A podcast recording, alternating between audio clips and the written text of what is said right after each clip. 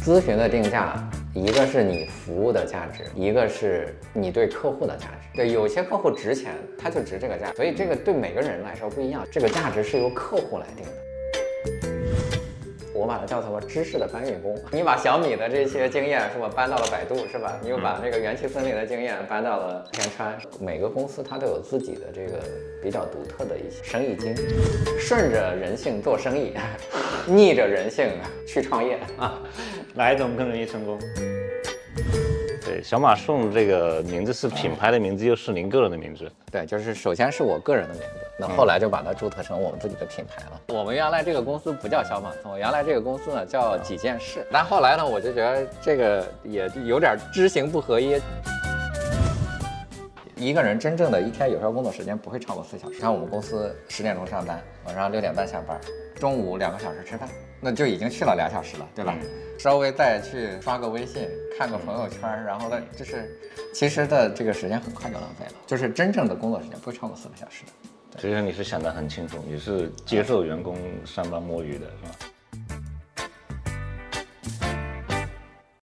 啊，大家好，我是小马宋。这一期播客的内容呢是。著名的摄影师夏高强老师采访我的一段录音。夏高强老师呢，他近期主要在做一些创业者的采访。在这一期播客里边，我主要去带他去参观了我们公司，啊，介绍了一些我们公司的理念以及我自己创业的历程。还有呢，我就是我对于一些品牌和营销的一些看法。主题可能并不是那么的清晰啊，但是呢，有很多观点也值得你去听一听。下面就是夏高强老师采访我的录音。您是一个特别有亲和力的人，是吧？所以这样比较容易获得客户的信任吗？这个我觉得还是分人，有些客户他就喜欢那种特别牛逼的那种，是吧？就是很装逼的，对，把你不看到眼里边，那他就觉得你很厉害啊，是吧？他有可能也会信这个，就是不同的这个气质会吸引不同的客户。嗯，那您这种气质一般吸引什么客户？你的？我觉得相对来说，其实就是他和你是一个平等的关系，嗯，而且他对这个事情的认知和你是一样的。您会比较注重跟客户之间建立一种平等的这种关系？我觉得就是朋友吧，嗯，和客户做朋友。对，因为因为你不要想着说，嗯，我要把客户的钱赚过来，对，其实你是在帮客户做一件事儿，嗯啊，那个你收的咨询费是客户给你的回报。对吧？所以，所以像你这种心态，是不是生意反而更容易做成？我感觉，这个你感觉自己是就是在帮他解决问题啊？这个会比较慢，嗯，对，就是因为你你功利一点的话，确实是有的时候会比较快。就是你说一点假话，是吧？嗯，这个夸大一些你的效果，那很有可能是更容易成交的。嗯，对。但是这个东西呢，我就觉得说，你会慢慢的建立顾客客户的信任。那个你的客户会变成你的这个传播者，嗯，那虽然慢，但是它比较长，对，那这就是另外一种意义上的快了。对对，你看你公司才做几年，小马送营销公司是吧？然后从去年已经到今年已经扩大好几倍了。啊，我们也还好吧？啊，是特别好。嗯，所以您现在公司团队有多少人？呃，我还真没有算过。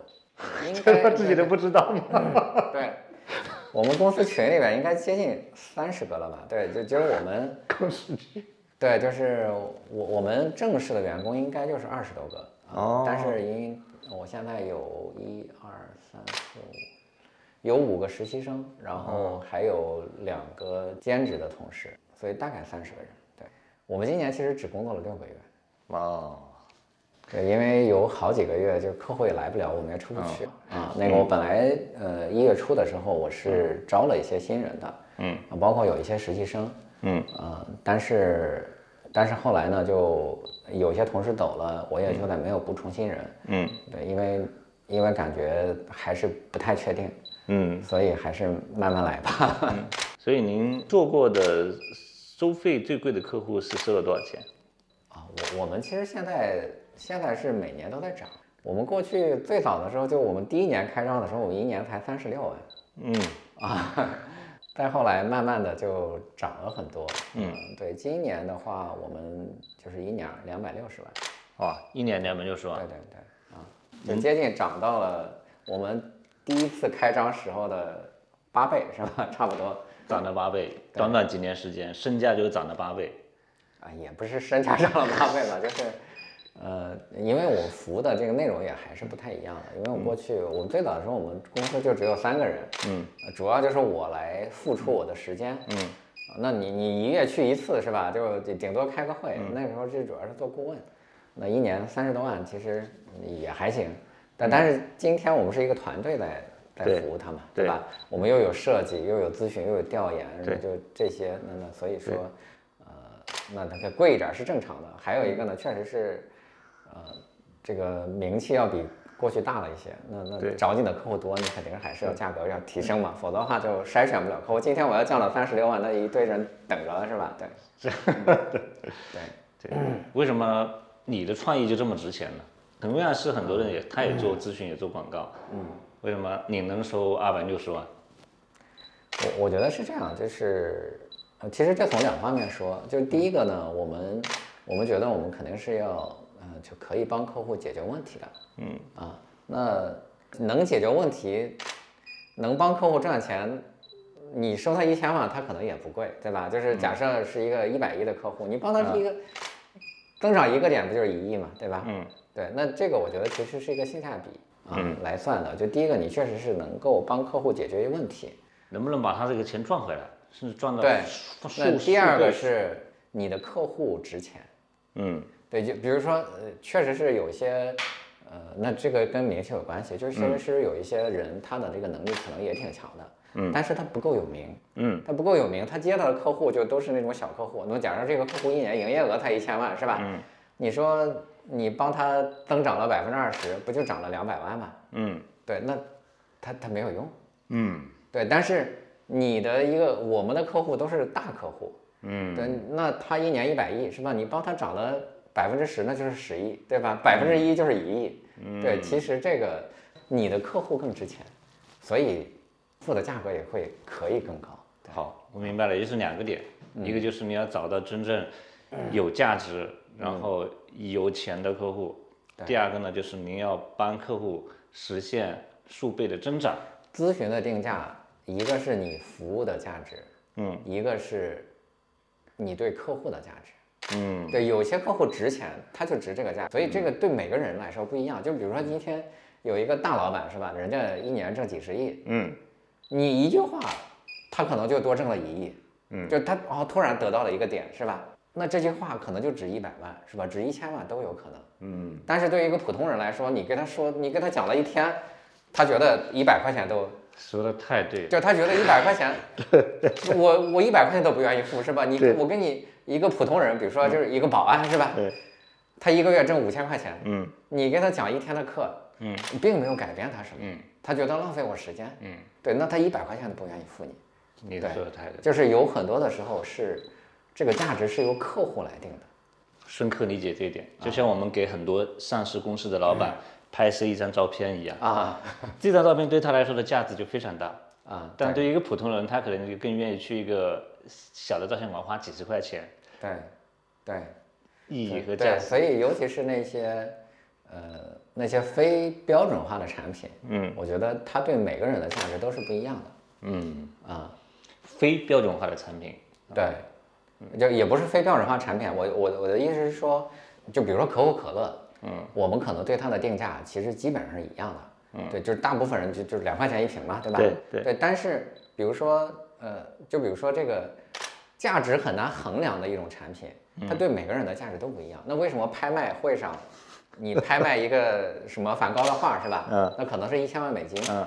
但是对于普通人来说，他既觉得他不觉得这个有价值的，对我，对吧？但是有些人他就觉得有价值。对。就对每个人的价值是不一样的。对，那它的定价对每个人的定价也不一样，是不是？这种价值是依据客户本身的价值观来决定的。对，那比如说你和你太太的一张啊，比如说呃初恋时候的照片丢了，对吧？那对别人来说这个是一文不值的，对对吧？但是对你来说，你可能愿意付一万块钱把它找回来。是对，就每个人的价值是不一样的。嗯，对，那咨询其实也是一样的，你你能够找到的客户。呃，能量越高，它的本身的价值越大，然后你服务的你这个咨询的这个价值也越大。嗯，对，找到对的客户才是最重要的。对，你要找到呃值钱的客户，对，你的咨询就值钱。那啊，怎么找到值钱的客户，或者说怎么让值钱的客户找到你呢？我觉得其实这个就是慢慢做起来嘛。我们当年也没有什么很值钱的客户啊，是吧？我们的客户可能那个时候一年什么一两千万、三五千万的都有。嗯，对。但是今天我们的客户可能就几百亿的客户、上千亿的客户也都有了。嗯，对。那你还是说你帮那些客户慢慢的做出来，你的就上了一个台阶嘛，对吧？嗯。然后你在这个就是呃，你再往上一个台阶。那就从三五千万到三五亿，什么从三五亿到三五百亿，嗯，它不断的往上升嘛，嗯，对，但大家其实就都是在升级嘛，对吧？嗯，不断的升级打怪。对，就是你你其实你我们咱们很简单来说，呃，比如说阿里的一个高管是吧，一年可能挣几千万，肯定是有的，是吧？对对，那那你说他就是值几千万嘛？他假设他今天到了一个什么传统公司，总共那传统公司一年才挣个几千万的这个利润，嗯，那他不可能给他这么高嘛，对吧？他的他的价值即使是很就是在阿里是很高的，但是到了一个普通公司他就没那么高，对，嗯，您感觉为什么您那么懂生意，那么懂客户？我我觉得这个事情呢，就是大家都是慢慢学的，就是我以前也不懂。就是比如说我以前在华为公司，嗯，那其实就只是做创意嘛，嗯，那做创意和真正的去做生意又是两回事儿嘛，嗯，对，那那后来就第一个是自己创业过，自己也不是做咨询公司啊，最早的时候，呃，我们做网站，嗯，那个再后来我在暴风影音其实也是负责市场，嗯，那那个时候其实就是你真正的到了甲方啊，嗯，包括从一个小公司开始做，嗯，呃。你还是要了解一个公司是怎么成长的。一个公司并不是一开始就有几千万的预算，是吧？就是投广告，就是就是都是这些的。一年可能就三五万的预算，那你怎么做出来？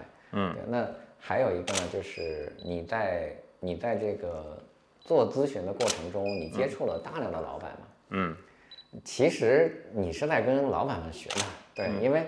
老板们每个老板他能够做到这么大的生意，他一定有他自己的独特的方法论，他独特的方法。嗯啊，对，那只不过说每个人的方法不一样。嗯，你你接触这么多老板，其实就是怎么说呢？就是我我把它叫什么知识的搬运工，对，就是你把你就是你把小米的这些经验是吧搬到了百度是吧？你又把那个元气森林的经验搬到了呃搬到了于田川是吧？就是。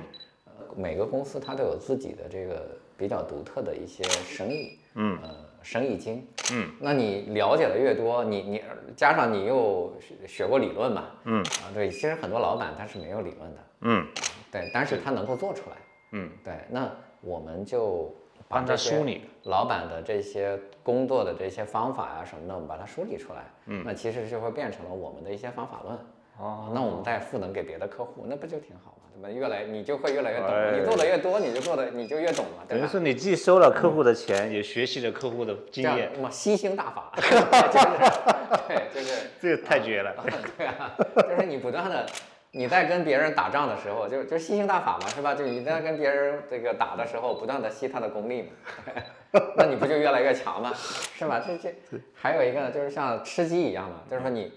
你肯定是打死人越多，你越强，对吧？你你不断的捡装备嘛，对吧？就是 就是你你那个打死一个人，你就可以把他这个身上的装备捡完嘛，对吧？对 对，这个太绝了，太绝了。真正赚的最多的还是自己，是吧？啊 对，其实都是一样的，就是每个公司每个公司他想要发展，他一定是不断的沉淀了自己的经验和知识。嗯。那你为什么就比如说一个动画公司，你看追光动画是吧？嗯，追光动画为什么早期它不怎么赚钱？嗯，那就是因为它制作一部片子的成本太高了。嗯，但是它当它建构了那么多的模型、那么多的背景和那么多的人物造型的时候，嗯，那它的这个成本就会慢慢降低了。嗯，对，以及说它这个嗯做动画的这些经验，它都在沉淀。嗯，对你这个越积累，你的这个叫做呃经验曲线吧，就是。这个是波士顿中心发明的一个东西嘛，叫经验曲线嘛，就是你这个行业你在里边干的越久，如果是，如果是你是一个有心的一个创业者的话，你一定会积累越来越多的经验，但这个经验又是初入行者他学不会的，嗯，所以呢，你就比他有优势。嗯，就是您肯定是因为有了这个基础啊，之前有了那些，才能够学会这些，是吧？对，而且你在不断的积累嘛，对，就是经经验曲线在往上走，对，对，一个是经验，其实另外一部分就是，就生意它本身可能需要去洞察很多这种人性的东西啊，对不对？就这个东西，我觉得它是应该是学不会的吧？这个东西它是一种感觉，嗯，对人性的洞察这件事儿呢，我觉得能训练。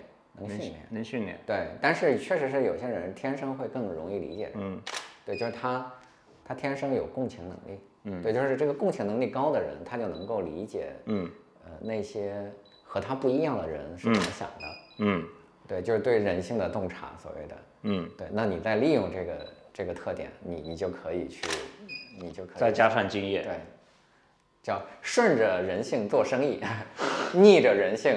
去创业啊，对，哪一种更容易成功？啊不，就是他是顺着人性做生意，对，就是你对消费者的时候，你要顺着他的人性。你看消费者肯定是懒的，对吧？所以才会有到家服务嘛，对吧？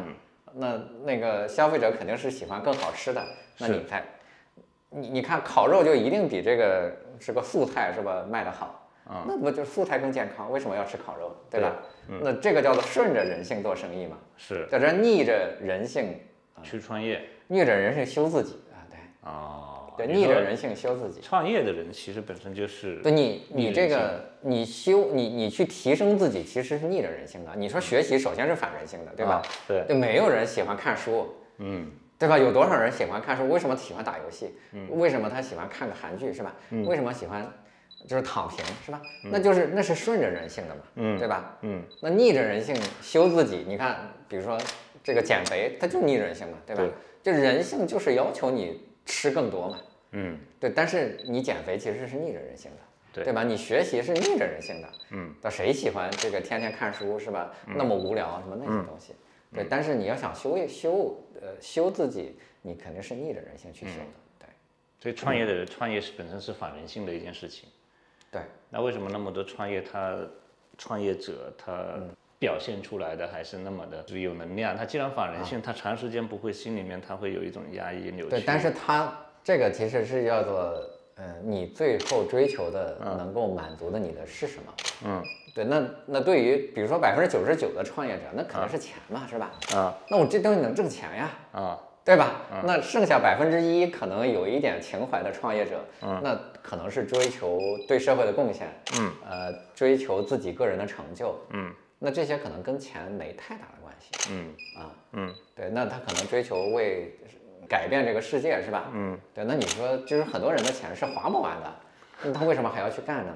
那就是因为他已经对这件事情上瘾了，嗯，创业是一件很上瘾的事情，对呀，你上瘾不？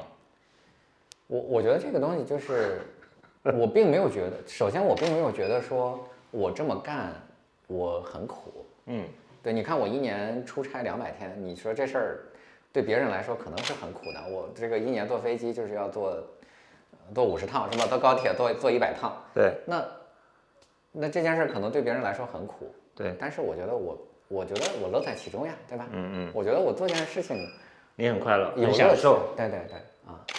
嗯，享受的过程中，所以说创业虽然它很苦，但是可能要学会自己去从里面。其实到最后，到最后其实都是有乐趣。嗯，如果没有乐趣，他一定坚持不会这么干，他坚持不了。嗯，对，到最后你为什么你要坚持写文章？因为你的文章在点赞呀，有人对吧？嗯，对，因为你的文章越来越多的人看到呀，那这种其实是一种成就的这个吸引。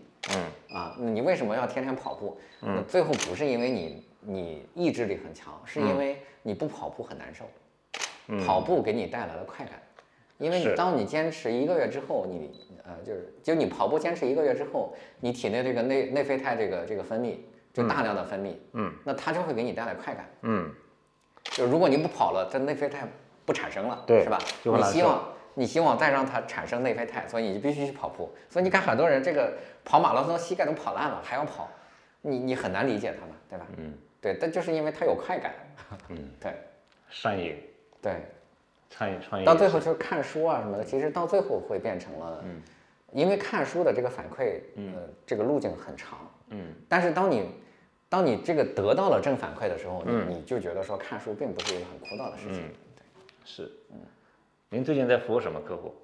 我们最近其实，呃，就今年呢，今年就就有一些确实是受到这个当下形势影响的，我说的是正向影响的一些客户，嗯，有一些就比如说呃挪克的帐篷啊，就挪克的户外产品，嗯，对，那它是在户外领域，在中国应该是绝对的第一名啊，它比第二名要要高一倍啊，这个整个的营业额，嗯，啊，那那还有一些呢，就是像预制菜。嗯，那那也是受疫情影响，它它反向影响的嘛，对吧？嗯，对，那那还有就是很多的餐饮啊、快消品这些。嗯。啊，对，嗯，那个能不能拿一个最近服务的客户，我们展示一下是什么？我们做的这个？对，这个我讲讲一下这个吧。嗯，那个，就这个就是，嗯，这个其实是我们这个啊啊，对，九五虾九五纯虾排，对对对，啊。这个产品就是我们一呃，就是今年刚刚结束啊，就是，但是他今年做的很好，我们就他大概还没到一年，大概半年多的时间啊，他从零做到月销一千多万，哇，月销一千多万，对，一年一个多亿，对他从两个亿，从零开始，从零开始，对对，就是以前所有的形象 IP 定位都是就所有的定位，包括这个产品的设计，嗯。这个产品以前是没有虾排的，嗯，我们呃，我们就是借鉴了牛排的这样的一个形式，嗯，啊，我们给它提供了一个概念叫虾排，而且呢，它为什么叫九五纯虾排？它是百分之九十五的虾肉，哦，对，百分之九十五的虾肉，那它其实很贵的，因为你想一想，呃，一斤虾出呃百分之五十的虾肉，嗯，对，就是一斤活虾。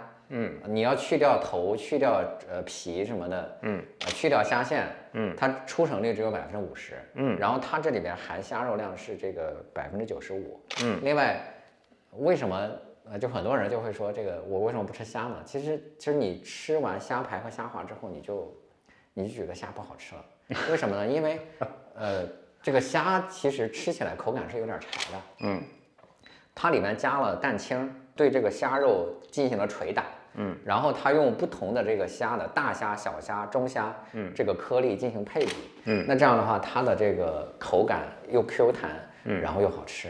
这个我们是从产品概念，嗯，到它的这个符号设计，嗯，到它的整个产品包装，嗯，全是我们提出来的，嗯。那今天就很多人就开始就是已经开始这个追它了，就是也做虾排了，对。但是这个概念确实就是我们，呃，最先提出来的。哇，是您最先帮他提，对他既卖虾滑又卖虾排啊，就是还有一些跟虾其他的有关系的东西。对，对他虾排应该是卖的最好的。这等于是给您给了他一个全新的一个定位，虾排。嗯，对，它其实是一个定义，对，其实就是一个新的产品设计。新的产品设计。对，因为他原来是做 to B 的虾滑的，嗯，那他想去做 to C，嗯，那我们，呃，那我们就。呃，就帮他去设计了这个土 C 的产品，因为过去没有这个产品，大家吃虾滑就是，对，那吃虾滑主要还是就是这个火锅嘛，对吧？就正常的在家里边很少有人吃虾滑，嗯，对。那我们其实是从产品设计帮他，呃，帮他做的，嗯，所以他今年卖的很爆。你像什么东方甄选啊、贾乃亮啊，都在卖他的这个虾排，对。啊，您给他做这个定义之前，您怎么知道他会有市场这样的需求呢？就是你定义成这样子的话。呃，之前做这个东西，说实话，我们也不能百分之百确定。嗯啊，那那是因为，呃，他就想做 to C 的。那我说，这个可能这个市场未必有那么大。嗯，呃，而且也没有被培育起来。那我们可以做着试试。那所以其实你要找到一个，因为过去的虾滑是，它不是难吃，它是。呃，吃起来比较复杂，因为你要炖个火锅嘛，嗯，什么你得多复杂？你为了吃个虾排，你为了吃个虾滑，你要搞个火锅，嗯，那就很麻烦。对对，那能不能让能不能让顾客吃起来更简单，而且没有心理压力？那你就找一个和它对标的嘛，因为过去牛排慢慢的就是大家能接受了，嗯啊，对吧？什么鸡排、猪排其实都有，那为什么不能做虾排？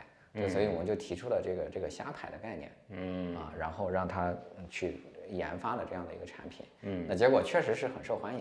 但是您公司有一句那个价值观，自己还没有那么明白的事情，还没那么确定的事情，就不要给客户提。对，但是这个，呃，就是这个客户就是说我就要做 C 端啊，我就要做啊，对。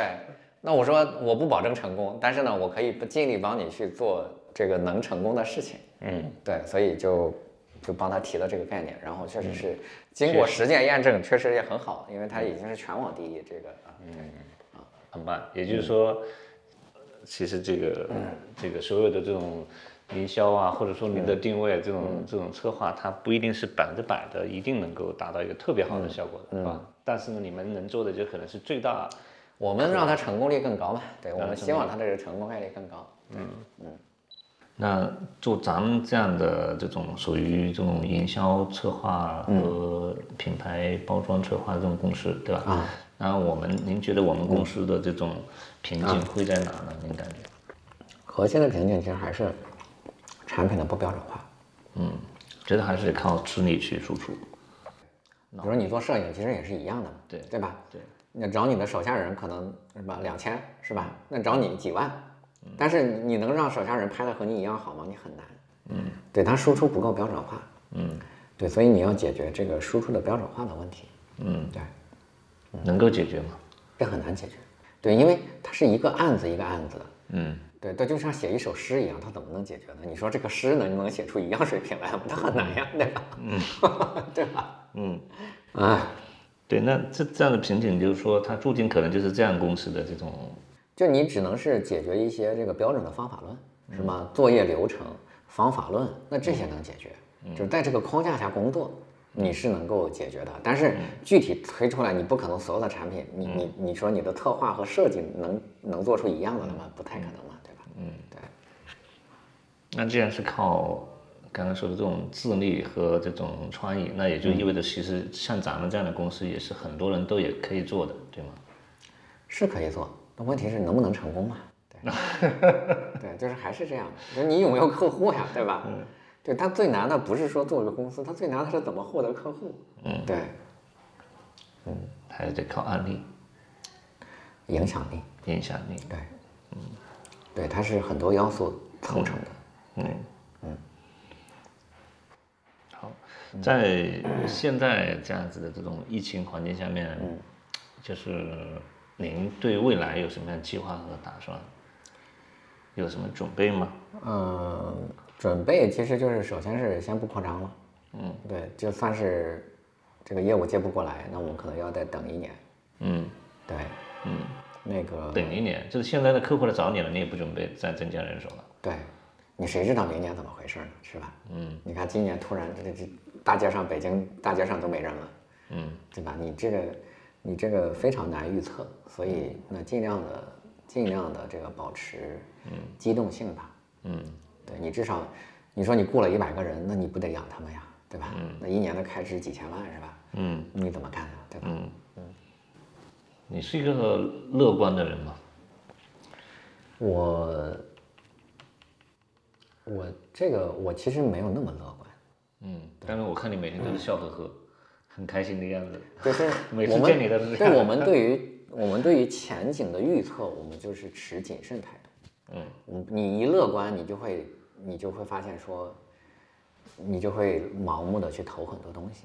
嗯，对，那包括你看过去房地产很好的时候，呢这个也想干，那个也想干，那不其实都是做砸了吗？对吧？对他。那房地产突然之间的降温了，那其实很多人是预测不到的。如果能够预测到，那早就就做准备了嘛，对吧？嗯，对，那还在前两年还在疯狂的拿地，嗯，那这不就砸手里了嘛，嗯，对吧？那你乐观啥呀？乐观乐观就会把你搞死，对。那谨慎一点，至少死不了，是吧？乐观当然也有可能是吧，赶上机会能大赚一把。我觉得各有各的优势吧。嗯，我们还是生活中你还是一个比较阳光的人吧，温暖的人，是不是？感觉我我没有生气的时候，对我也很少有悲观，就是说这个很沮丧的时候，嗯，对，对，因你因为你你希望的也不多嘛，对吧？嗯，对你对啊，为什么？哎，我感觉你对好像对物质的这种东西，包括吃啊这些东西，你没有太多对这方面的这种诉求或者追求啊，是不是？呃，对，这个是让我没有想到的。嗯，因为我我反正这这个东西可能跟个人有关系。嗯，对我对物质没有那么多的需求。嗯，那你创业其实 大部分不是因为你想赚更多的钱，也是想赚更多的钱，谁不想赚？那你对物质又没那个需求。不，但是但是它是这样的，就是你看，首先，呃，这个钱首先能够解决你的一个困扰。嗯，就是比如说。你不需要钱，那你家人需要钱，那包括你现在现在说，我我奶奶也是我养着，是吧？嗯，对，那过去我我我外公我外婆也是我养着，嗯，那今天我奶奶我我出钱那个给她在养老院，是吧？嗯，那我父母我要我要补贴他们，对吧？就是他们也没有什么收入，对吧？那我岳父岳母是吧？他们也没有太多的收入，万一遇上病大病什么重大的一些事情，你总得需要钱来解决，对吧？那我的其他的亲戚朋友，嗯，你都可以是吧？就是我妹妹是吧？那那个我我媳妇儿的妹妹，哎呀，你这你这些，你承担了整个家庭，支撑了整个家庭的这个。那我们不，我们倒不是说一定要帮他，但是他们遇到一些事情，你总能帮他吧，对吧？那别的事情你解决不了，有钱是能够解决很多事情的。就第二个是，当你当你钱多了之后，你能够办成很多事儿，嗯，就是你想做的一些事儿，你可以做。嗯，对，你未必是说你花给自己，你也许就资助一些什么，比如说我们前两天还说，我们能不能去传媒大学搞个奖学金啥的，那那么这些钱是能解决的呀，对吧？那你否则的话，你怎么给社会做点贡献，是吧？嗯，对，我觉得你所有的事情真的是大部分事情都是要靠钱解决的，嗯，对吧？你自己吃不了多少，喝不了多少，嗯，但是你做别的事你还是需要钱的呀，对吧？嗯，对，有，那你最想做的事情是有哪些？就是有很多钱之后，我我觉得其实首先是首先是要让这个公司有足够的现金储备。嗯，那你可能就是俞敏洪说账上备多少什么一百亿的现金还是多少我忘了啊五十亿还是一百亿？那你你有足够的现金，可能能够支撑这个公司能够三五年它不倒闭，对吧？那其次是。干你一些想干的事儿，那我个人其实对一些大的话题啊，什么环保啊，什么这些，那如果你真的有钱，你是不是可以去做一些这方面的这个事情，嗯对吧？那你现在你肯定解决不了的嘛。嗯嗯，对，今天这个今年的环境确实是就很差了。嗯，今年全球那这转暖的这个趋势又非常严重。嗯，对，冰激凌的销量涨了百分之三十啊，是吧？对，那就太热了嘛。对，嗯。就不不仅是这个社会环境差，这个自然环境也差很多。自然环境差很多的，你南极都开始化了，嘛你你想想是吧？对，谁都不知道我们这一辈子还能不能过到一个比较安稳的这个环境，嗯，对吧？对，因为它这个转暖和这个再回来拉回来，即使是你今天咔嚓一下子立刻把二氧化碳的排放停止了，嗯，它可能也是有延续几十年上百年的，嗯，对，嗯，OK，嗯。再问你最后一个问题啊，就是您现在服务过的这么多客户里面，啊，就是那你觉得自己最有成就感的，啊，然后印象最深刻的，然后他们有什么故事，可不可以分享一下？也不一定是最，就可以是之一啊，最有成就感的客户之一。其实是，那应该是熊猫不走，熊猫不走是我们从零开始策划的，嗯，而且也不是它的产品原来也不是这样，那包括什么？一个熊猫去送货什么这些其实都是我们提出来的。嗯，我觉得我们其实本质上蛋糕是吧？对，本质上是解决了这个企业非常大的一个方向性和战略的问题。那这个对他的帮助是非常大的，所以他后来免费送了我一些股份，挺厉害的。就免费，就是本来您是他的一个服务商，后来成为他的股东了。对对，你们算是现在是完完全全绑定在一起发展。对，嗯，那这个对你来说是一个。目前来说是最最成功，或者说最觉得较值得骄傲的案例啊。对，至少就是先不说他经营上的什么成不成功吧，就是至少我们觉得我们从零到一推动它，我们我们是出了很大的这个力的。嗯，对，嗯，那为什么就是能在这个过程中帮助他那么快的实现他这个品牌的成功呢？那确实是就是基于他的洞察嘛，对吧？就是你这个企业适合干啥？你这个企业原来没有做过蛋糕，你怎么和好利来啊，什么二十一克，什么诺心啊，什么这些 P P K 嘛，是吧？嗯，你干不过他们呀，对吧？你经验没没经验，要经验没经验，要这个要这个设计没设计，嗯，对，就是人家肯定是都积累了很多的这个大量的资产，那你为什么别人买你？为什么别人要买你？嗯，那你得想清楚嘛。嗯，对，所以你只能从另外一个角度去想，我我给大家带来快乐，那我有个熊猫人去送货，这个就是他从另外一个竞维度去竞争了嘛，他们已经避开了说我要做一个更好吃、更好看的蛋糕。嗯，对，他是这样。对你从这个形式上已经改变了他整个这个原来这个那个蛋糕行业的这个逻辑，对吧？你就是他不是卖一个卖一个就是又好吃又好看的蛋糕，嗯，他卖的是一个服务，一个服务就是。祝你生日快乐，对吧？对你，你过生日不就是为了，就是快乐一点嘛，对吧？其实蛋糕很多时候买对蛋糕它本质上是蛋糕它本身是一个道具，嗯，对吧？你要插上蜡烛、吹蜡烛什么就许愿什么就这些事儿，对吧？对，它不是真实的说我要买个蛋糕吃，嗯，听上去很有意思。对，在北京有吗？这个？北京好像部分区域有，哦，你看你可以看看能不能送，对，送过来的就是一个熊猫送过来的，对对对。听上去很有事，其实你不过生日也可以，也可以点一个。啊，也可以试试，对，是吧？对对对，嗯。嗯嗯，这个是很确实很有意思，嗯，挺好挺好挺好。那你有没有做过，就比如说不太成功或者不太满意的这种案例？也有，对，就是有，就是很少量的客户，我们觉得他这个问题我们真的解决不了。就是客户可能就是就是可能就是我们我们不我们说不管是谁的原因啊，对，就这个案例可能就做失败了，对啊，客户也很生气，有没有这种情况发生？您怎么解决这个问题？客户很生气的倒真的还是没有，嗯，对，因为我们一般我们都会提前说嘛，说这事儿我们肯定未必能成功。客户生气的不多，但是呢，确实是可能有一些不满意，或者说觉得没有达到他想要的这个水平，那就是解约嘛。但是我刚我刚说，我们也我们并没有说死乞白赖说一定要把这个合同执行完。嗯，对。OK。甚至有些客户我们可能把钱都退了。哦。对啊，嗯，就客户不满意你，但是你们已经工作了，你还对把钱都退给客户。对，但是我们其实有些客户也，大部分客户都很好。那我们当时我们做另外一个客户的时候，就是中间。有很多这个就是反正观点都不太一样，那我说干脆咱就退钱吧，咱不不做了。那客户说哎呀算了算了不要啊，对，就是你来我们这儿再讲几堂课就算了，就是咱们就 那个 那个费用也不用退了，对，嗯，但依然我们还是有合作，对，就是关系还不错，对，生意是生，就这个事情是事情，那大家观点不一样，但是我觉得没关系嘛，对，嗯嗯。做这个新消费这种这类型的品牌，你觉得最核心、最本质的是要怎么做好这个生意的话？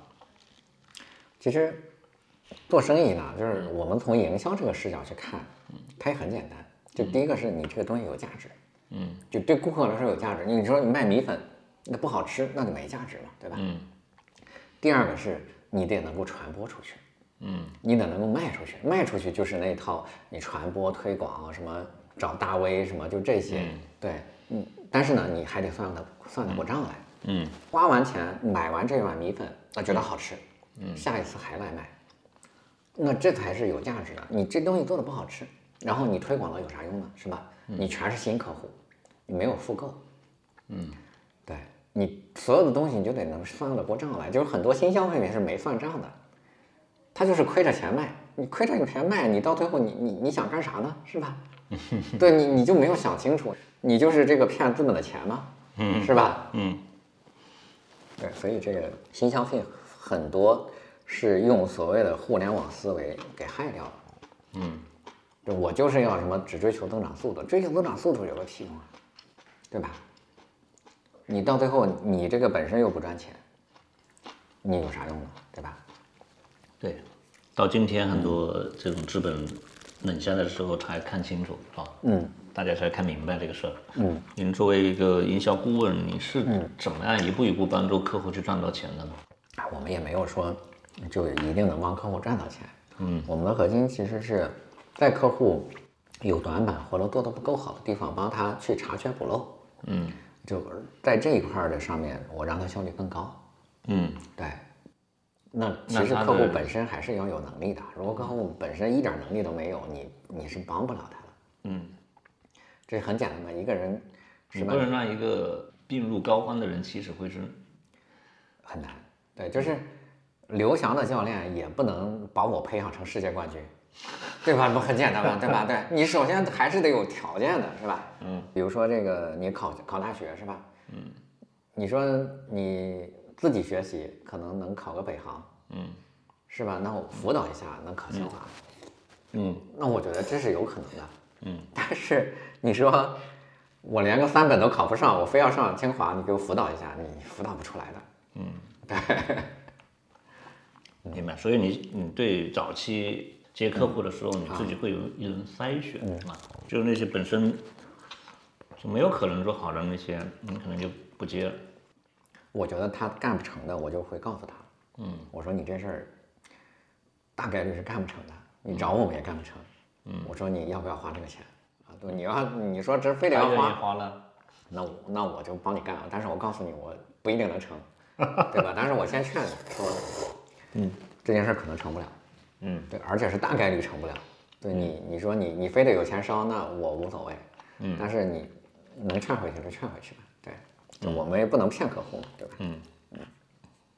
但是你们也不排斥他给你钱。你要非要，你要非要上赶着说，我就要花钱是吗？找你。那我无在不在乎说成不成功，嗯，那行，那过来交钱是吧？我们也干啊，嗯，其实我理解，其实也就是说，嗯，能赚钱的客户，其实本身自己也就已经已经在赚钱了，咱们做的事情呢，就是帮他放大这个赚钱的速度，或者说扩大这个用户的规模，对，嗯，是吧？对，那通过哪些方面你们去放大它呢？这其实很容易就能看出来，嗯，你说。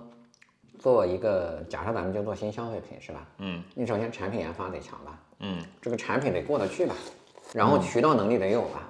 嗯，知道怎么推广吧？嗯，你这个基本上你不用我干，你可能也能够干出来。嗯，只是说我们帮你中间理顺了很多东西。嗯，对你可能这个效率更高了。嗯，对，你首先说你我那个就比如说有一些。有些人来找我，原来是做工厂里做生产的，嗯，他说我想做一个 to C 的产品，那这样这就很难，嗯，为啥呢？你做工厂，你对接的是一个大客户，嗯，你只要生产，你你你的核心能力是把这个生产效率提到最高，嗯，啊，让他们没有良，把良品率很高，嗯，对吧？那我给你生产出一个更好、更呃又好又便宜的产品来，嗯，这是你的能力，嗯，但你的能力不在于说。怎么去玩天猫？怎么去搞抖音？怎么去搞直播？嗯，怎么去铺线下？嗯，你没有这个能力啊。嗯，你凭什么说？你老觉得说你的客户卖你的产品利润很高，其实他利润也不高呀。他利润，他利润都在各个环节上消耗掉了。嗯，对，所以你不能只看到别人说别人的这个优点，嗯，你得看到别人的苦处，而且你也不具备这个能力，就你过去也没有培养出这样的能力来嘛。你今天我说，我觉得我也要做摄影师，什么干摄影这个一行，那我不具备这能力啊，对吧？你有啊，对吧？对吧？对啊，因为合作嘛，对，需要有好的团队，对，所以你就是作为他的这在推广和营销这一块的外脑，对，去补充他的团队。嗯，刘邦雇了韩信，韩信帮他打仗，刘邦自己打不了。嗯，但是刘邦有这个治理的能力，嗯，项羽就不行，是吧？嗯，项羽本身这个人就不行，嗯，他不是一个做做这个皇帝的这样一个料，嗯，对，所以他顶多就是自己武力值比较强，他别的都不行，嗯，他管人啊啥的都不行。那你你他那边也有很厉害的人呀，对吧？李左车是李左车吧？嗯。啊，我这想不起来啊。嗯，就那个项羽那边其实有很多的能人，但是他都不听嘛，对吧？对，对，所以你帮不了他。嗯，韩信不也是原来项羽部下的？忘了。肖文忠老师，那个一个品牌从一到零，你觉得最难的、最应该做好的是什么事情？从零到一，你说的是？啊，从零到一啊。从零到一的核心，嗯，就是如果不是那种特别就是强大的技术能力啊，需要一个品牌从零到一，其实核心还是叫做销售能力、渠道能力、销售能力、渠道能力，不是应该是先找好这个事情本身的，比如说市场规模，比如说啊消费需求，这你从零到一其实相对来说不难。嗯，对，就是比如说你你市场规模，你关键是看你追求什么，对吧？你你将来想做一百亿的事儿，那你进了一个十亿规模的市场，你肯定做不到嘛，对吧？对。啊，那你要做一百亿的事情，你肯定得进一个至少是一千亿的市场，嗯，你才有可能的。嗯。啊，那但这个东西是跟选择有关系，但是从零到一其实没那么复杂。嗯，从零到一，你只要具有这些，呃，供应链的能力，是吧？这是产品整合的能力，加上加上一点这个就是推广能力，其实就可以了。嗯，对，就关键是你得知道怎么去卖，你你要么在线上卖，要么在线下卖。嗯，你得知道这件事怎么干。嗯，这个它相对来说卖起来不难。嗯，您说的是刚刚说是做产品是吧？产品这一套逻辑。但我说是创业，对于一个普通人啊，你说创业是吧？对，对于一个普通人，他要去创业，从零到一啊，这个事儿，我觉得是不是应该是最难的？它甚至比一到十要还要难，因为它决定了你的一个方向、一个起点，你要开始这件事情啊。我觉得这个事情其实就是核心是，你为什么要创业，是吧？你为什么觉得你自己能创业成功？嗯，如果你觉得你。你只想创业，但是你没有思考说你为什么会成功，嗯，那你就很难成功，嗯，对，因为并不具备这个成功的能力，嗯，对，咱们这件事它是起，首先它不能强求，嗯，就像你今天让我去什么打篮球，那肯定不能强求嘛，对吧？你为什么要想当这个篮球世界冠军？你当不了呀，对吧？你首先得具备创业成功的这个潜质，嗯，那。你要去做零售是吧？你首先得这个零售的经验，潜质你对吧？是什么？创业成功的潜质？你首先得有经验，嗯。第二得有资源，嗯。第三个有能力，嗯。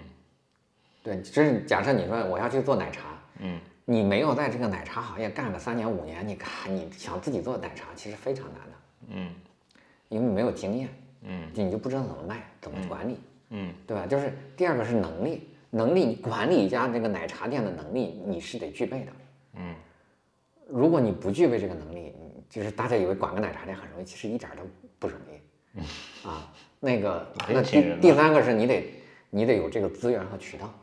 嗯，就是呃，那当然管一家奶茶店相对就是做一家奶茶店相对说比较容易啊。嗯，你要去创造一个奶茶品牌就是很难的。嗯啊，那你怎么去推广？你怎么去跟美团合作？什么就这些你都得知道，否则它卖不出去。嗯，你说奶茶店就出就一下放在这儿，他怎么可能来人？嗯，你发传单，你怎么发传单？怎么去推广？这些你都得有。嗯，对。如果你你没有，你啥都不知道，你你凭什么你创业成功了是吧？嗯，对吧？凭什么你创业成功？嗯，对吧？这谁都想赚钱，对吧？对你，但你得知道说，我为什么可以吃这碗饭？嗯，你得先思考好这件事儿。嗯。但很多人他都是创业成功，很多大部分人都是是不是可能都是踩在了这个对的时间点、对的风口，做对了一件事儿，所以它的概率就比很多人要大很多。那那你指的是这种像就大的企业家，嗯，真正能够变成什么？比如说一年干一百亿的这个，那他那万分之一的人都没有，嗯，对吧？是百万分之一，嗯，那你不是这个人呐？嗯，对吧？你你追求一个百万分之一的事儿干啥呢？是吧？那我们普通的创业者不就是希望一年挣个三五百万？嗯，这不可以了。嗯，但是一年挣个三五百万的工作，嗯，呃，这种事情，嗯，其实它都需要具备一定的能力。嗯，啊，你说你干咨询，那我啥都不会，你干什么咨询？嗯，对吧？你说知识付费，你从来不读书，你干什么知识付费？是吧？嗯，对你你这个要开个开个这个这个餐馆。嗯，你从来没有做过餐馆，你你都不知道，连水电什么前厅后厨你都不知道，你这事儿你怎么干，对吧？对，你总得有一些这个基础的能力，你才去创业。嗯，首先得弄清楚自己怎么回事。对，嗯嗯，很多人很多人都是无数次跌倒之后才弄清楚怎么回事。对，所以很多人其实第一次创业基本都失败的。嗯，就大部分人就是失败了好几次，嗯，然后才成功了。对，而且还不是大成，也就是说，哎，生活小康是吧？嗯，对，一年赚个百八十万总有吧？对，嗯嗯，这个还是经历几次做好失败的准备。就很多人跌倒了，他也不一定能够爬起来。对，所以其实我更多的是，比如说你假设你想去做餐厅，嗯，那先去打工干一年，才知道这点什么事儿。嗯，对吧？你要去干别的知识付费，当一个知识付费公司先去干两年，你才知道怎么干。嗯，对。你做新媒体，先去一个新媒体公司干两年。嗯，你在这儿都都做不成，你你凭什么你创业能成功？是吧？这个，对，嗯，是最小的试错，对对对，试错成本，对，嗯，就是大家都想着创业成功的美好，没有想着说创业过程的这个艰难。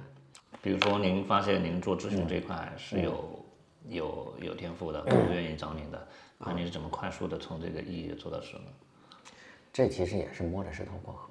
嗯，我们最早是因为我有个工号，我二零一三年就做工号了。嗯，那我二零一六年创业的时候，我已经做了三年的工号了。哦，有基础。我已经有个五六万的粉丝了，而且那个时候也经常有人来找我做策划了。嗯，那这个其实是你被推，你被这个需求推动了。嗯，对吧？也不是说我想做咨询，然后你啥都没有，你就开个咨询公司，那没啥用的。嗯，对，然后。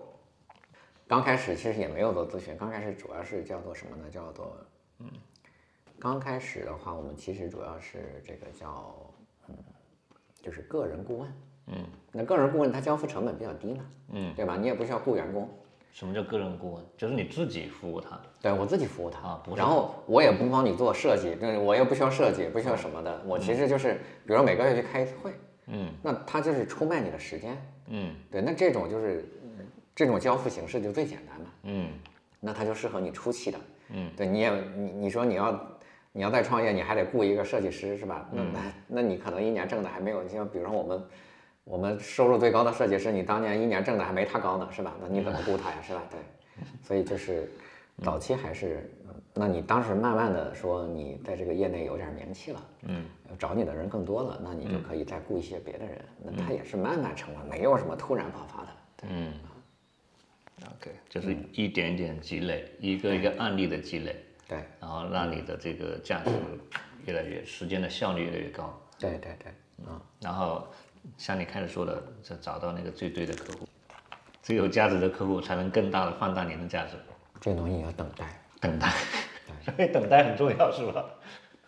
对。那你不能一直干干干的、死死的坐在那等待吧？在等待的过程中，你要做什么？那你你。你让你自己变得更强大嘛，嗯，对吧？你写文章什么的，你的影响力越来越多嘛，嗯。然后你要服务好现有的客户嘛，嗯。你现有的客户服务好了，将来他就会成功嘛，嗯，对吧？那可能你看熊猫不走，那刚开始那就是零啊，嗯，对吧？你等待着它长大了，你就有名了，对吧？他他今年一年十亿了，是吧？那哦。那那我就可以出去吹了，是吧？那你过去说一一一年才做一千万，那你没什么可吹的嘛，对吧？嗯，对。伴随着客户的成长，所以选对对你得你得等待客户成功。嗯，对，你要陪伴客户一起成功 啊，就是其实就是等待客户成功，因为成功的概率并不高。你即使做了那么多客户，其实有名的客户也就那些。嗯，而且可能是因为你的这个东西成功的又更少了。嗯，对你得等待，就是咨询公司其实是最大的资产，就是你客户的优秀案例。嗯，对你客户成功了，你才能成功。嗯，对，最大的资产是客户的成功。对，客户案例。对，客户案例。对，成功的客户是我们最大的资产。嗯，对。那有没有这种情况？就是很多特别大的客户，特大的品牌，就有很多小的这种咨询公司，他就为了获取像你刚说的案例，他可以免费给他做。也有这么干的，有这么干的。对，那这种人，因为我想到在我们这个摄影行业，可能就有很多这样子的。对，也有这么干的。嗯，但是会不会扰乱市场？但是呢，就是你还是要去看口碑。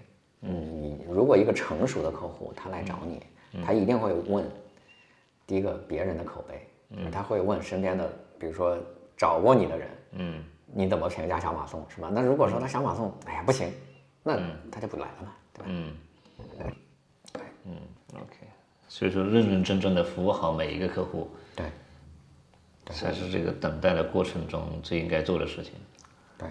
对，嗯，然后就自己要去提升、去学习。对，那您自己平时通过什么渠道或者方式去学习？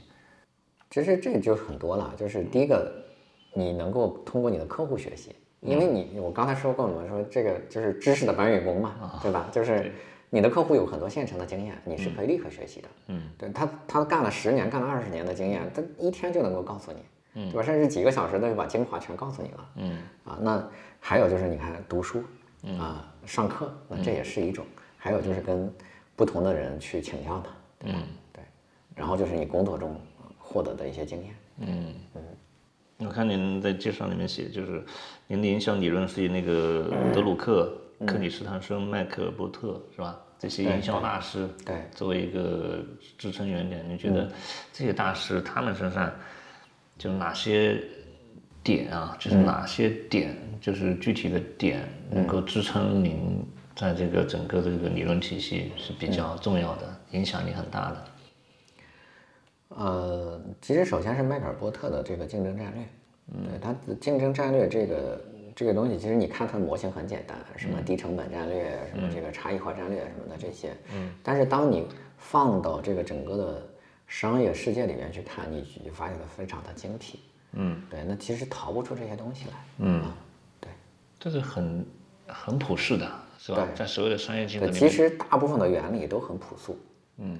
你看起来没有什么惊奇绝艳的那样的东西的，嗯，对，嗯，那这个关于定位，就比如说这个德鲁克是吧？啊，是他提出来的是吧？嗯，这个一个人的特劳特定定位是特劳特提出来，特劳特是吧？对对对。对。那这个您不是也是一直在帮这个品牌或者是公司来取名嘛？嗯。这个定位就是一个公司和品牌，它早期实际上是很多概念是模糊的，它不知道自己到底想要做什么。你是怎么一步帮助他去找到他自己的一个定位呢？就我们说到这个定位啊，其实就是迈克尔波特讲的企业战略定位。嗯，它不是那个所谓的那个什么什么心智定位啊啊。这企企业的战略定位其实就是要要考虑几个点，就第一个是你能干啥。嗯，对吧？你说我是一个摄影师，那你不能去卖湖南米粉吧，对吧？就这不是你的这个擅长的东西。嗯，对。那第二个是这个时代需要什么？嗯，对。那那这个时代不需要马车了。嗯，那你就没办法造马车。你如果你我擅长的就造马车，嗯，那没有用。嗯，对。然后第三个是你怎么才能够发挥你的？更大的优势，嗯，对，就是如果说你也擅长干这个，但是你做这个也并没有比别人有优势，那你怎么去做呢？对吧？你要找到你的优势，对，那它凑起来，你才会说啊，我原来干这个是可以的，对。就比如说你让我去做一个奶茶店，虽然我服了那么多奶茶品牌，我做我也做不成，对吧？因为我不擅长经营这些东西。嗯，这个即使你很感兴趣，但如果说这个事儿不是你的优势，也不是你的这个天赋，对。可能你也最好就你你企业自己的资源和优势，嗯，然后以及这个社会需要的，啊，嗯，它得正好碰起来，你才能去干这件事儿，否则它就变成了爱好，是吧？你说今天我喜欢写诗，嗯，写诗在唐朝行，什么在今天的中国它不行，对吧？对，那那你就只能当成一个个人爱好，对吧？就它不受欢迎，嗯，对对，以前你可能靠这首诗能够获得一个女孩子的欢心。对，现在可能那过去你看什么顾城啊，劳力士，什么北岛呀、顾城啊，是吧？孩子呀，是吧？那些诗人，那当年那那文艺青年趋之若鹜，是吗？那很多女孩的顾城都，就好几个女的一起跟他生活。那那今天没有人这么干了，对吧？对。那为什么社会会变？或者说这种人越来越少了？对。社会为什么变化这么大？你感觉？每价值观的变化，每个时期为什么像这样？现在尤为变化快。我觉得每个几年，它就会有一轮新的、新兴的人人类样。对，因为 因为它的这个它的这个技术在发展嘛。对，技术和我们的环境影响了我们，影响了我们的一些判断和价值观嘛，对吧？对，当你过去就是信息很闭塞的，嗯，对，那那你看，你如果你只在一个村子里面生活，你也没有到过城市，嗯。你说你你找对象，你不就是在邻村找吗？嗯，对吧？那为那所以那个时候其实相对来说结婚还要高，但是经济发达了之后，你见过了那么多，嗯，你在网上看了那么多漂亮姑娘，嗯，你的心气儿太高了，对吧？你看到的都是最好的，然后你就不想结婚了，你觉得说没有什么满意的对象，嗯，对吧？是，对这个就是很多的技术啊，什么媒体啊，环境啊，就造成了。我们很多心态的变化，就造成了很多错觉。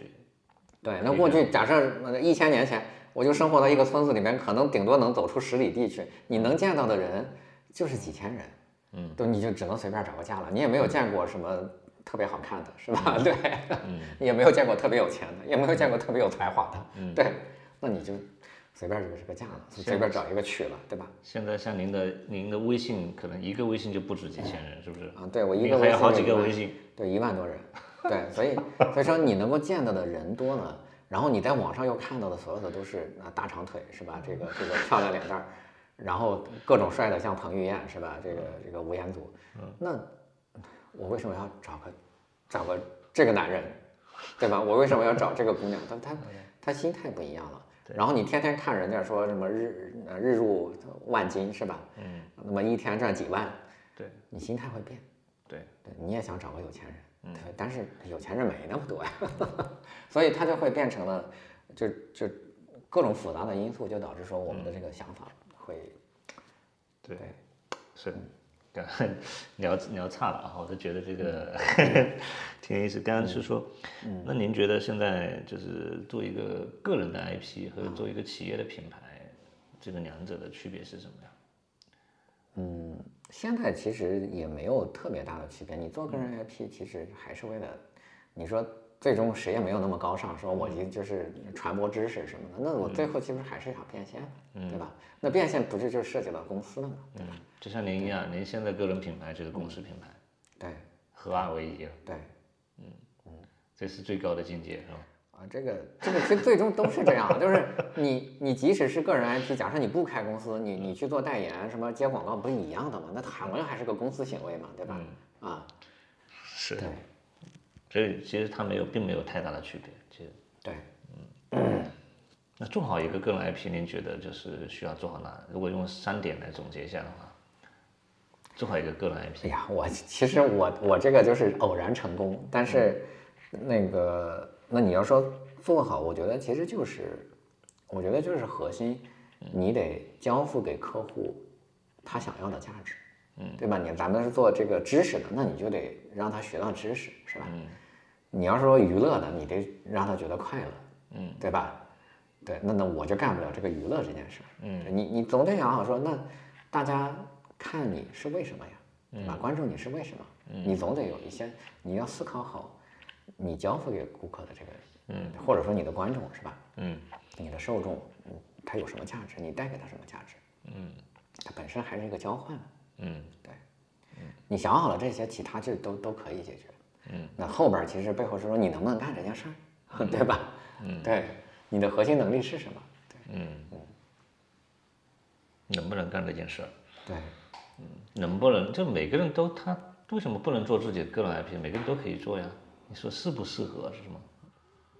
就是，就是只是都可以做，都可以做，就像创业一样，也都可以创业。但是能不能成功是另外一回事儿嗯，对吧？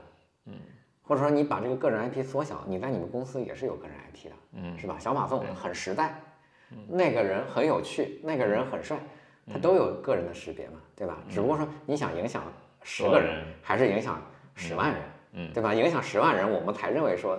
那可能是个 IP 是吧？你影响了十个人没啥用嘛，对吧？对我们认为它不是不够啊。对，嗯。您您在这边办公多长时间呢？我其实是从呃二零二零年就来这儿了，但是呢，我们是这样的，我们最早是在那个叫白鹿，就是那个房间，就是那个院子，那个院子呢，它就只有一个房子啊。然后后来呢，就一年之后搬到这儿，这边有两有有有有两个扩大了，对，然后。今年的话就又又扩大了一倍，就是变成了那个四个院了。天哪，是啊，就是我们就是就一直从这儿搬到这儿，搬到这儿啊。对，到明年你可能要把这一排都收下了。对，业务越做越大，特别棒，特别棒。您标志性的这个啊，属于吉祥物。这个这个马算是我们的一个呃，也也可以叫 IP，也可以叫吉祥物吧。这也是今年刚刚做出来的，就是我们。我们的那个符号就是一匹马嘛，嗯啊，那然后就把它给做出来了，就是希望大家对那个为什么是胖胖的这么胖的一匹马呢？有钱嘛，人无横财不富，马无夜草不肥，这样可是可是它的腿比较短了。对，这个其实就是希望它有一些特点，否则的话，大家也记不住。对，就是呃，这个 IP 设计的关键还是还是希望说别人记住，对，和别人不一样。对，这个这个也代表了这个红红火火嘛，因为马是要在中国的传统的五行里边，马是属火。嗯啊，对，它又是红色的。对，因为我们也就叫小马送嘛，所以就会有这样的一个。对，小马送这个名字是品牌的名字，又是您个人的名字。对对，就是首先是我个人的名字，那后来就把它注册成我们自己的品牌了。啊，这个厉害，就是你的 IP 跟那个品牌的绑定在一块儿，是吧？完全完完全全绑定在一块儿。对，我们原来我们原来这个公司不叫小马送，原来这个公司呢叫几件事。几件事儿，对，但后来呢，我就觉得这个也就有点知行不合一。其实我们要，我们最重要的资产就是小马送这个资，呃，就是这个这个名字嘛。嗯，对，所以我原来的工号也不叫小马送，嗯，那工号叫中国文联。对，能叫这个名字吗？很早注册的。啊，对，我们原来叫中国文案联合会那个简称。啊。那后来呢，我就全都改成小马送了，这是名字也改成小马送，啊，这公司也改成小马送，这个工号名字也改成小马送。就后来就所有的对外的这些内容都叫小马送了，就包括我抖音啊什么，就这些就都叫小马送了。对，传播统一传 IP，对，统一传播嘛，还可以打乒乓球。对，这边就可以打乒乓球啊。落叶秋风，对，夏天那边就树荫特别大，那这样的话打球也呃就没有太阳，就我觉得还挺好。一般他们中午就会打一会儿。在咱们公司工作是非常快乐的，我希望他们快乐一点吧。很自由啊，对，我们进去看看。嗯，呃，这一面呢，就算是我们公司的一个客户墙吧。哦，对，就是我们过去服务过的一些客户啊，这都是新消费品牌。我觉得大部分是这个新消费品牌吧，嗯，对，但是也有一些像你像仲景，就是一个比较年头比较长的一个品牌，嗯啊，那但是大部分像你像这个古茗是吧？遇见小面，嗯，熊猫不走，云耕勿作，半天妖，然后你像得到，然后最得意这些，其实都相对来说，包括那个于田川啊，那个元气森林是吧？嗯，也都是我们的客户，嗯。当然，你像还有鲁花啊，什么伊利啊，就是飞鹤呀这样的一些品牌，也是我们的客户。嗯，啊，那现在这个客户有多少还在持续的为他们服务？有一些，我们最长的大概是四五年，我我不太记得了。对，因为我们这公司也总共才成立六年时间嘛。哇，这么年轻啊！这个整个的这个一层呢，就算是嗯两用吧，就是一个是我们呃公司开大会。啊，那我们会在这儿，那个因为没有那么大的会议室，能够容纳下这个三十个人了嘛。嗯啊，对，那就在这边开大会，然后那边呢有一个简单的一个，可能是个吧台，对对，就是大家吃饭呀，然后那个我我中午就在那儿做饭，不订外卖。做饭自己吃还是给小伙伴吃？那 我就一个人，对我做就。就厨具都很简单，都是这个电磁炉。对，你看这个，这个是小马宋老师亲手泡的泡的咖啡，味道就是不一样啊。然后，呃，这边呢就是客户的产品，这边一些客户的产品，那边是客户的产品。这边主要是我们公司的那个书啊，对，大家有什么需要查阅的内容什么的，他会就带到这边来去查阅啊。嗯，那这边就是嗯公司的客户的一些产品，嗯，一般都都在这儿啊，对。也是你们的作品，可以这样说，是我们的作品，这个就不讲了。啊，这个是您今年发售的这个。对，今年的我我写的那本书《影响笔记》啊。你那个那那本书是一天卖卖出多少本？上次我看你朋友圈发啊，我那一天应该卖了大几千本。就是那天。对对对，很厉害，就是一天，你看。你是接受员工上班摸鱼的是吧？就是就是这个，你不可能一直工作，一直工作，工作八小时非常累的。这个我一开始就看到这个地方，我觉得这个挺有意思的啊。这个是你的公司的价值观，对对啊，做事的原则。对我们说的有一些就会比较具体哈，就是什么每天有效工作四小时，其他那那其他时间呢，就去玩儿。不不，其实很简单嘛，就是。就实际上，你你每个人去统计一下自己啊，一天你肯定工作不到四个小时啊，这个是个目标，这还不是一个原则哦。对，我们希望能够工作到四个小时。其实一个人真正的一天有效工作时间不会超过四小时。这样子，不很简单吗？你你讲一下，你看我们公司呃十点钟上班，啊，晚上六点半下班，嗯，那你中间中午两个小时吃饭，是吧？又休息，那就已经去了俩小时了，对吧？然后你你稍微再去各种 那个刷个微信，看个朋友圈，然后再就是，其实的这个时间很快就浪费了，大部分时间不会超过，就是真正的工作时间不会超过四个小时的。其实你是想得很清楚，你是接受员工上班摸鱼的是吧？就是就是这个，你不可能一直工作，一直工作，工作八小时非常累的。我自己工作也不会超过，我自己工作有效工作时间也就是四五个小时，我觉得我不会超过那么多。哦，你你你还是要去刷一些朋友圈啥的，就是这些。你包括你要看一些别的资讯，对啊。那如果说你说读书也算是工作的话，那有可能对，嗯。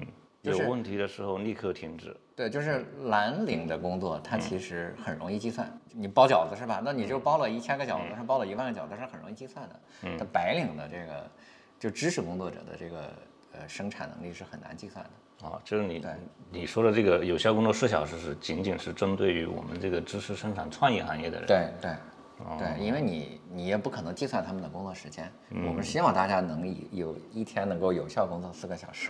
其实大公司那大厂说是什么加班，我就我我完全不相信。就是 你看，首先是上班很晚，上班十一点来刷刷微信，就到十二点吃饭了。吃饭就是两点钟才开始工作，他能工作几个小时是吧？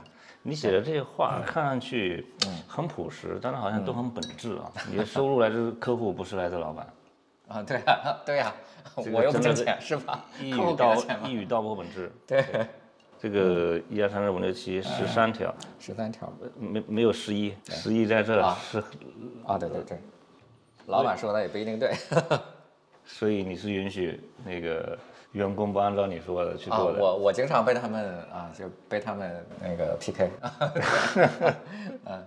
那为什么是十三点，不是十四点、十五点？也许会有十四点、十五点，就是那时候想到了啥就写了啥了，没有什么这个刻意的这个规划。每天你都请你的那个同事吃饭吗？和老板一起吃饭，那老板买单。对，因为你就很简单嘛，就是同事挣的肯定没你多嘛，你为什么还要让同事买单呢？对吧？嗯。那个今天我请大家吃饭，今天我们那个在中公司吃火锅啊。对，郝老板啊。我们公司其实没有别的部门，我们公司只有只有，咨询部和呃设计部。哦，我们既没有行政两个部门，也没有人力，也没有财务啊，对，不也没有客服，啊，也没有 BD，财务自己做吗？财务是有一个，你看，这是我我们公司唯一一个拥有。单人办公室的一个就是我们的财务姐姐，但是呢，她是个兼职，啊，她每个她每个月就来三五天吧，啊，所以我们没有专职的财务，哦，对啊，你看我们办公室就是那个会议室很多，但是没有独立的办公室，嗯，对我们几个合伙人也都是，跟你也没有，我们几个合伙人也都是跟那个大家坐在一块儿的啊，这这就是我跟我同事们都大家一块我没我没有独立的办公室啊，虽然我们我们房子还挺大的，啊。你为什么不需要独立办公室？没有必要嘛。对，就是，而且跟同事在一块儿工作，你也大概能够随时了解同事的这个情况，没有必要那个自己有一个办公室。互联网公司都是这样，小公小公司，对，我们要一千人了，我也不太可能。我看到很多。很多大厂的那个高管和合伙人，他们的工位也都是跟同事在一块啊。我觉得这个是。据说王兴也没有办公室，好像是这样的。这边都是设计部门。这边这边这这一波啊，对，就是都是我们的设计部门。然后这一块就是还是咨询的同事。嗯啊，就主要就是这些啊。主要是咨询同事会更多一些，是吧？咨询会更多一些。设计部门现在有多少？一二三四五六七八，现在有八个人啊，三十实习生。呃，大家好，呃，这个采访就结束了啊。呃，它主要是用来剪一些视频片段，所以就不是一个非常完整的语音的采访。希望这一期播客呢，呃，给你一些收获啊，谢谢。如果有什么问题的话，我们可以在评论区给我留言，我可以跟大家一起讨论。